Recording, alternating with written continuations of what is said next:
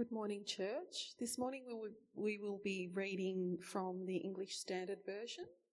And if we can all turn to Luke chapter 23, verse 50, and we'll be reading up to Luke chapter 24, verse 12. Before we read um, these verses, let us pray. Dear Heavenly Father, we thank you so much that we are gathered today to um, digest your word and help us to um, be blessed by your word with new revelations, Lord. Um, and we thank you that um, you have given us your word today. Um, in Jesus' name we pray. Amen. Now, there was a man named Joseph from the Jewish town of Arimathea. He was a member of the council a good and righteous man who had not consented to their decision in, and action, and he was looking for the kingdom of God. This man went to Pilate and asked for the body of Jesus. Then he took it down and wrapped it in a linen shroud and laid him in a tomb cut in stone where no one had ever yet been laid. It was the day of preparation and the Sabbath was beginning. The woman who had come with him from Galilee followed and saw the tomb and how his body was laid. Then they returned and prepared spices and ointments.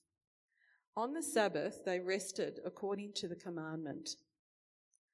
But on the first day of the week, at early dawn, they went to the tomb, taking the spices they had prepared. And they found the stone rolled away from the tomb. But when they went in, they did not find the body of the Lord Jesus. While they were perplexed about this, behold, two men stood by them in dazzling apparel. And as they were frightened and bowed their faces to the ground, the men said to them, Why do you seek the living among the dead? He is not here, but has risen. Remember how he told you while he was still in Galilee that the Son of Man must be delivered into the hands of sinful men and be crucified and on the third day rise. And they remembered his words and returning from the tomb, they all, they told all these things to the eleven and to all the rest. Now it was Mary Magdalene and Joanna and Mary, the mother of James, and the other women with them who told these things to the apostles. But these words seemed to them an idle tale, and they did not believe them. But Peter rose and ran to the tomb. Stooping and looking in, he saw the linen clothes by themselves, and he went home marveling at what had happened. This is the word of the Lord.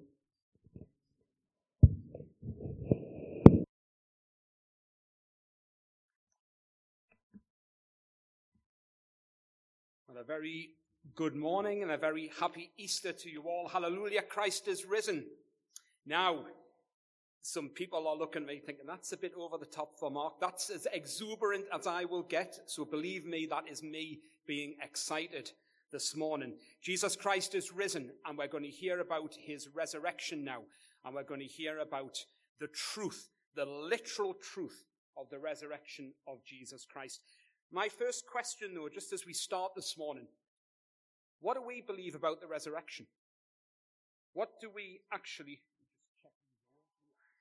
um, what do we believe about it if we were asked by non-Christians, secularists, atheists, what about this resurrection? What about this Easter? What would we say? Easter's all about the death of Christ, isn't it? The atonement. And Pastor Joseph spoke so wonderfully about that on Friday from the earlier part of this passage, talking about the death of Jesus Christ. And Jesus Christ on the cross, where he says, It is finished. So is that the end of the story? Is, is the resurrection just a nice addendum to the story? Is it just a happy ending? I want to put forward a case this morning And uh, I, I mean, let's be honest, we could do weeks on the resurrection. I have 30 minutes and I am watching the time. So we're going to try our best in 30 minutes to put a case forward that the resurrection of Jesus Christ has in of itself theological and spiritual significance for us as Christians. That you can't just dismiss the resurrection without exploring what it signifies. So, a question or a statement was put to someone early 1980s in England, and it was, it isn't essential for a Christian to believe in the empty tomb of Jesus. The reply, which was this, well, that is absolutely right. Because even if you did, no single historical fact can be certain. And secondly, no single historical fact can prove anything.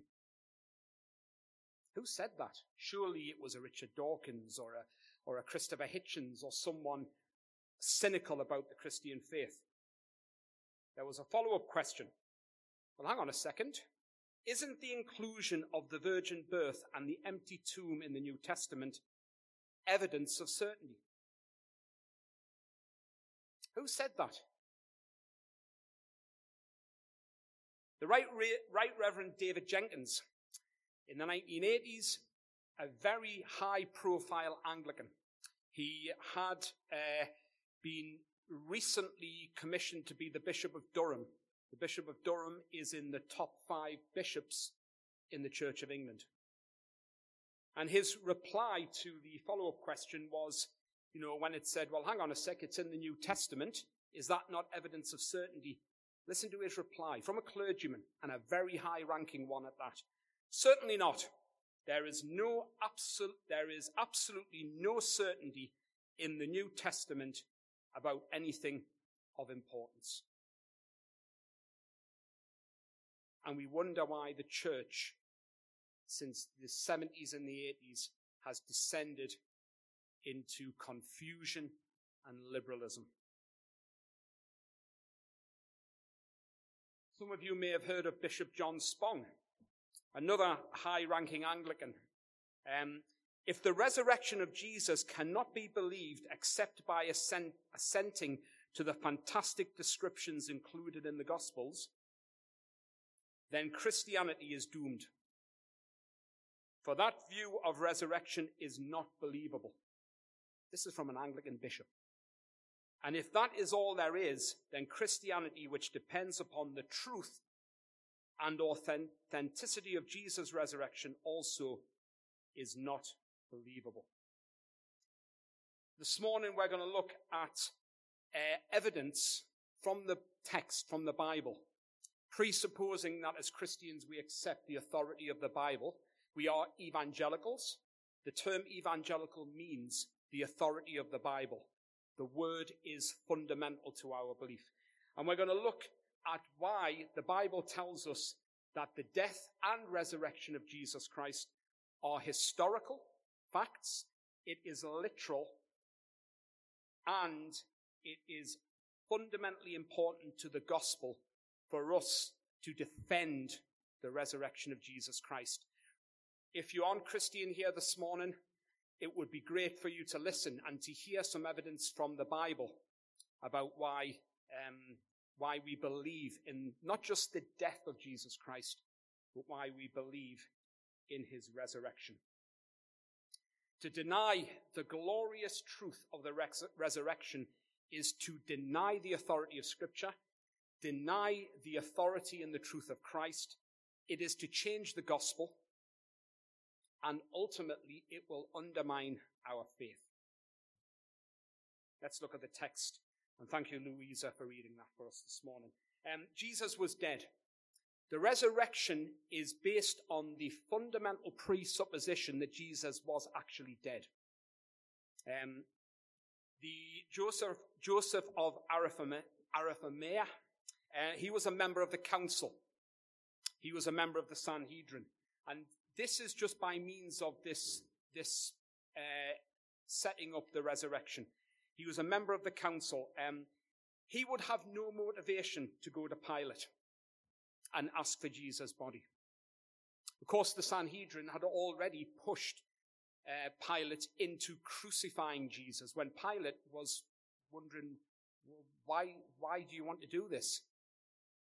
So the council were troublemakers in the eyes of Pilate. And, and Joseph, um, for reasons we don't know, he believed that Jesus was dead. Maybe Joseph had witnessed that scene where Jesus was on the cross and the centurions had put the spear into Jesus. Maybe he'd seen that. Maybe he'd, he'd witnessed it. But what we do know is that Joseph would have had no reason to go to Pilate um, to, uh, in any way, uh, cause more trouble. There was no vested interest. The Gospel of Mark, and just by as an aside, the, the four Gospels all have differing focuses on the resurrection, the burial and resurrection narrative. That's completely understandable. Um, we should not be lost in the idea that because the Gospel of Mark says things that Luke doesn't and John doesn't, that somehow these are different accounts. No, they are all consistent, and there is a lot of evidence that they do not contradict each other.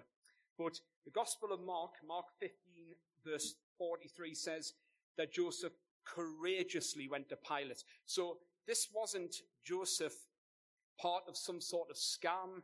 He really believed that Jesus was dead. Pilate also really believed Jesus was dead. Why? Because Mark chapter 15, 44, which is the, uh, the Mark's account of this particular period, um, he had it confirmed. It was a surprise to him that Joseph would go and say, can I have the body of Jesus? And he, he checked, he checked with the centurions, is, is, is Jesus really dead? So Pilate believed Jesus was dead.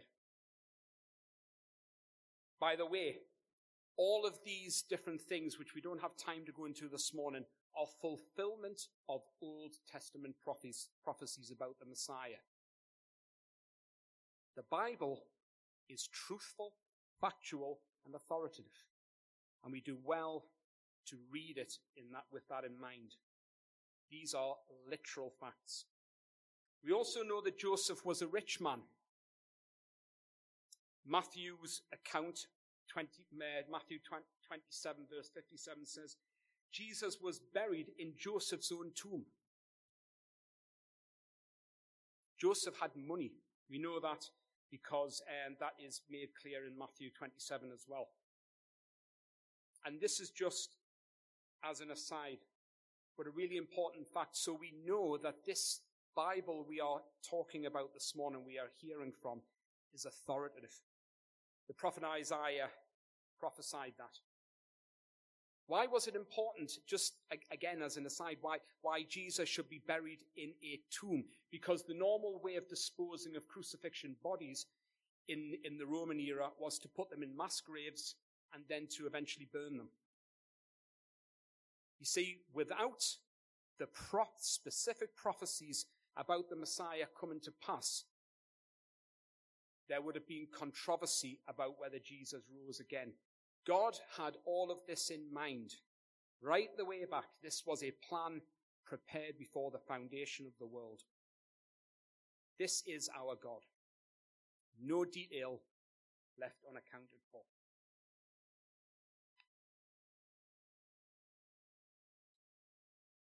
Now that we've established that Jesus was dead, and there is a lot more we could do around that, very, very quickly, why, why is it that we need to be very clear about the literal death of Jesus Christ?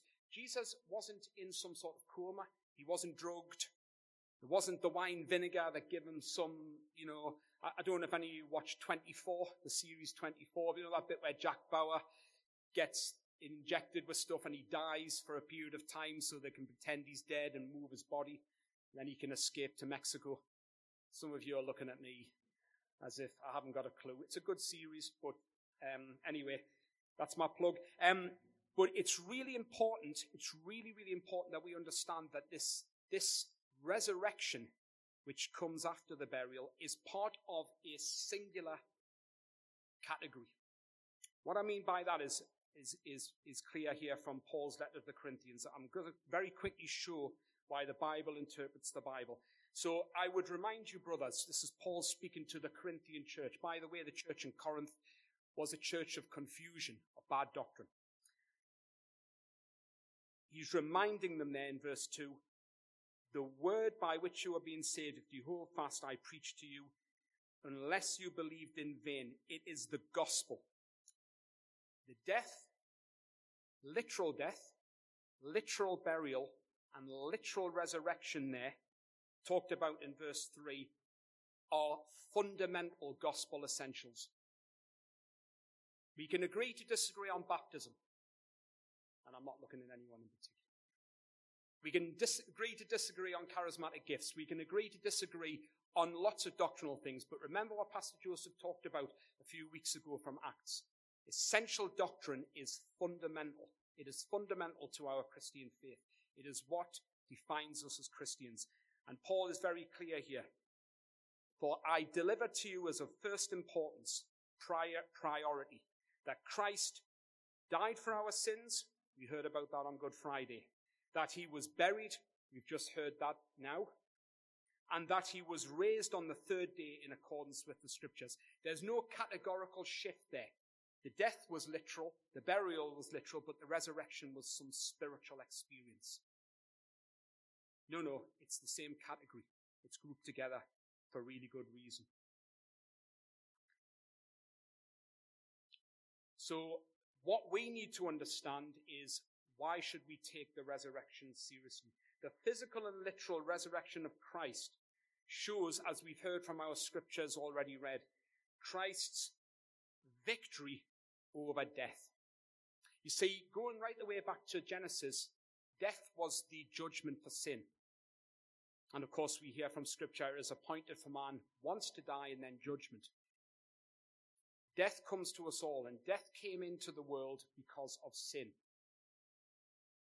So Christ on the cross showed his victory over death.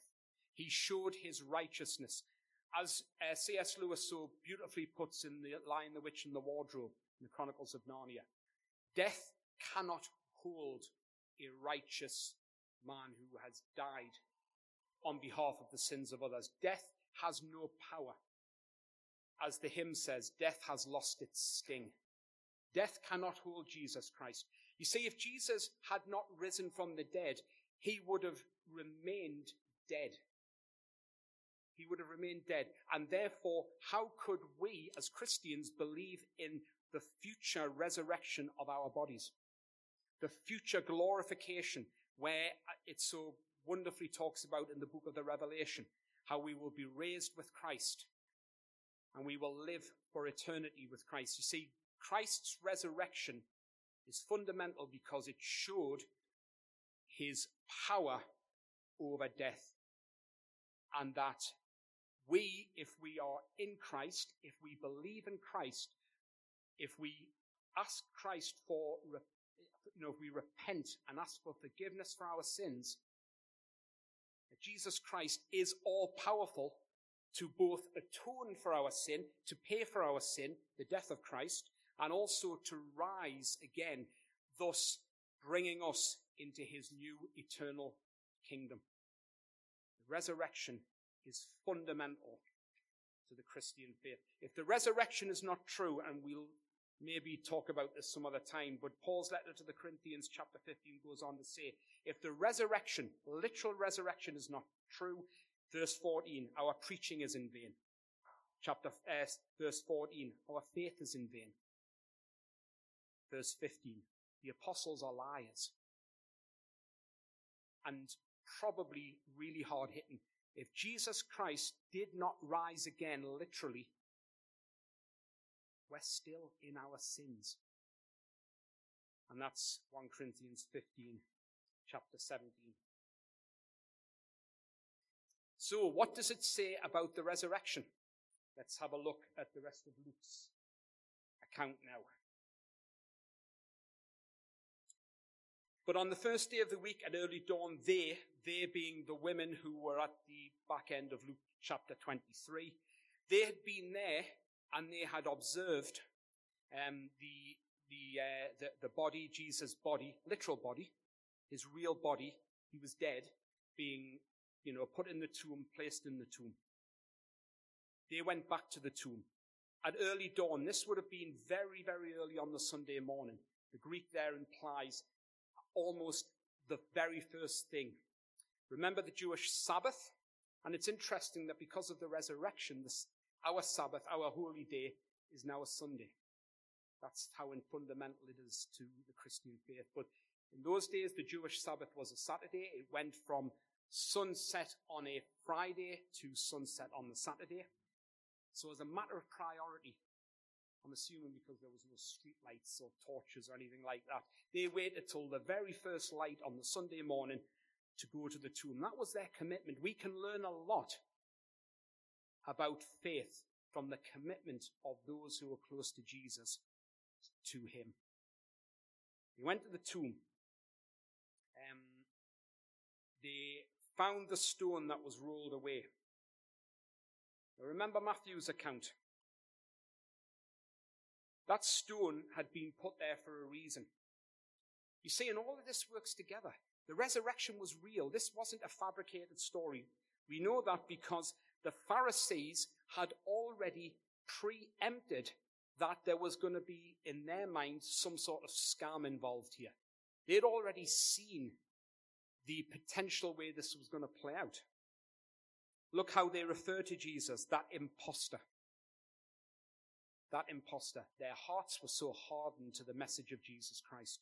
They called him an impostor while he was still alive. So you see, even the Pharisees conceded that Jesus was dead. After three days, I will rise. And they preempted. So they put a huge stone. They arranged for Pilate to put a guard there, or guards, and put a huge stone in front of the tomb. This wasn't like some, like, you know, bollard or like no entry sign that we as kids all used to wear on our heads or run around and do stuff with. This was a, a huge stone. This would have taken a lot of physical effort to do, to put in place. See there, the soldiers make it as secure as you can. Do not under any circumstances allow any contention to arise about Jesus rising from the dead.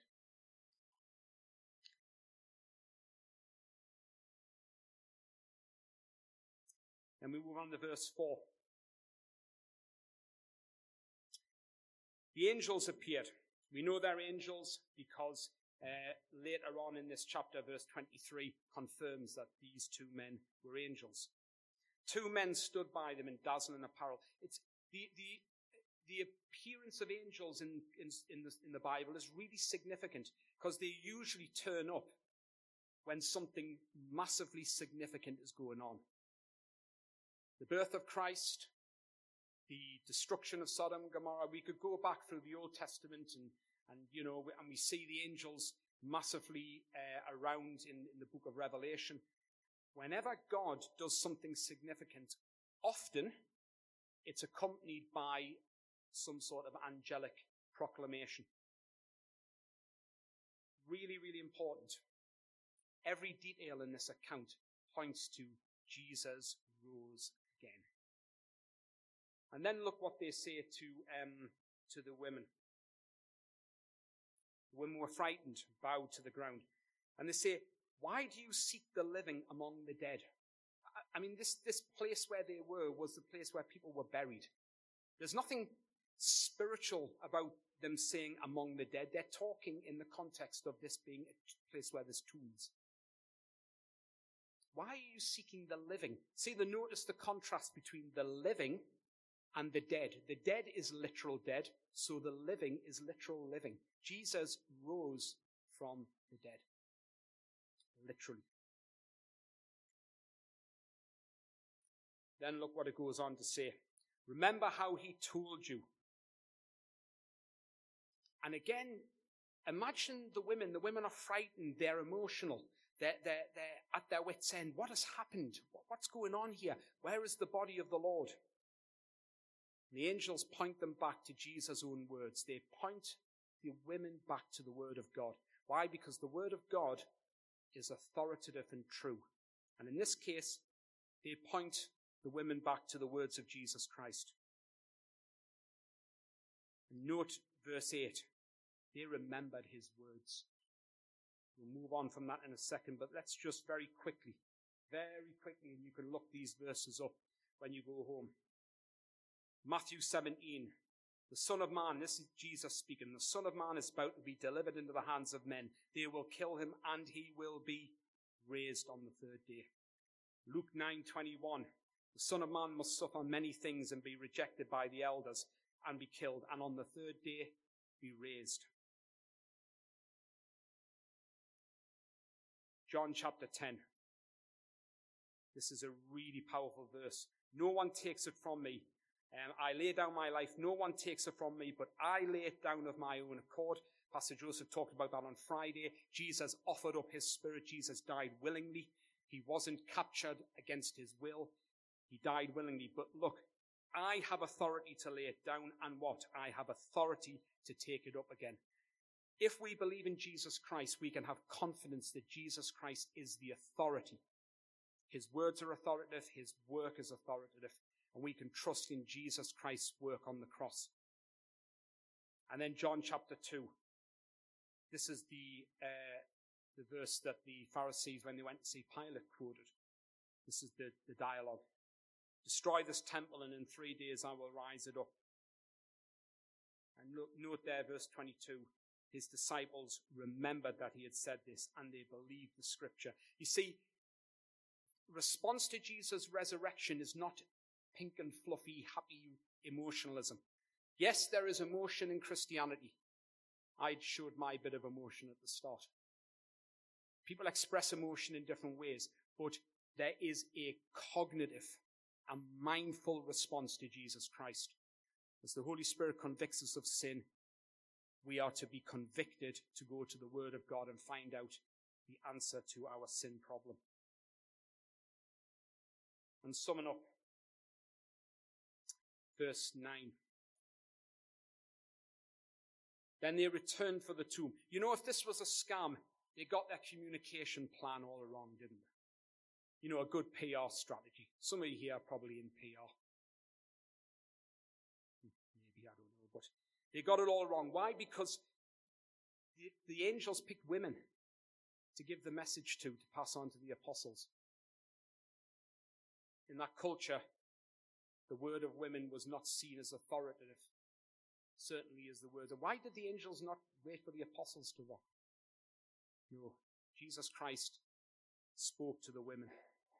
Why? Because that would have been classed as an apostolic or a disciple plan. But the disciples, note their response there. They seemed to seem to them an idle tale. The Greek word there means it, it was seems a complete nonsense, something that couldn't be true, an impossibility. It's not, you know, the, the, these women said, what? We've just seen angels. And they did not believe. But Peter, Interestingly, Peter, and, in, and it's actually with John, one of the other gospel accounts says Peter and John rose and went to the tomb and they saw what? The linen cloths by themselves. They didn't see nothing. People hadn't just come in and carted Jesus. They took the time. If they did, they took the time to unwrap all of the rather complex way in which the body would have been wrapped. They took the time to do it and then leave the cloths there? And I don't think so. The resurrection is true. So the question remains on the back of that, what is our response to this wonderful truth? What is our response? Well, we are to stand firm in the truth of the resurrection. We are to praise God for his death and his resurrection. We are to affirm obedience to Jesus Christ. If we doubt the resurrection literally or we say, oh, it's not important, we run the risk of our faith becoming more liberal and our faith becoming distorted. Jesus Christ is trustworthy. His word is trustworthy. And I'm going to leave you with um, Romans chapter 6, verses 1 to 11. This is our response to the truth of the resurrection. Hear God's word. What shall we say then? Are we to continue in sin that grace may abound? By no means. How can we who died to sin still live in it? Do you not know that all of us who have been baptized into Christ Jesus were baptized into his death? See, because we are Christians, we trust in the death of Jesus Christ for our salvation. We were buried, therefore, with him by baptism into death, in order that just as Christ was raised from the dead by the glory of the Father, we might too walk in newness of life. The resurrection of Jesus Christ points us to the new life that we have in Christ on this earth until we die, but for eternity in the new creation. For if we have been united with him in a death like his, we shall certainly be united with him in a resurrection like his. We know that our old self was crucified with him in order that the body of sin might be brought to nothing, so that we would no longer be enslaved to sin. Christ's resurrection releases us from the curse of sin and the curse of death. Now, if we have died with Christ, we believe that we will also live with him. We know that Christ is being raised from the dead will never die again. Death no longer has dominion over him. For the death he died, he died to sin once for all, but the life he lives, he lives to God. So you also must consider yourselves dead to sin and alive to God in Jesus Christ. This Easter, let's reflect on the wondrous atoning death of Jesus Christ for his elect people. The literal death, the literal burial, and the literal glorious, miraculous resurrection for the dead that Jesus Christ did to free us from the curse of sin. May the Lord bless you this Easter. Almighty God, we thank you for your death on the cross. We thank you for Jesus who died to save us.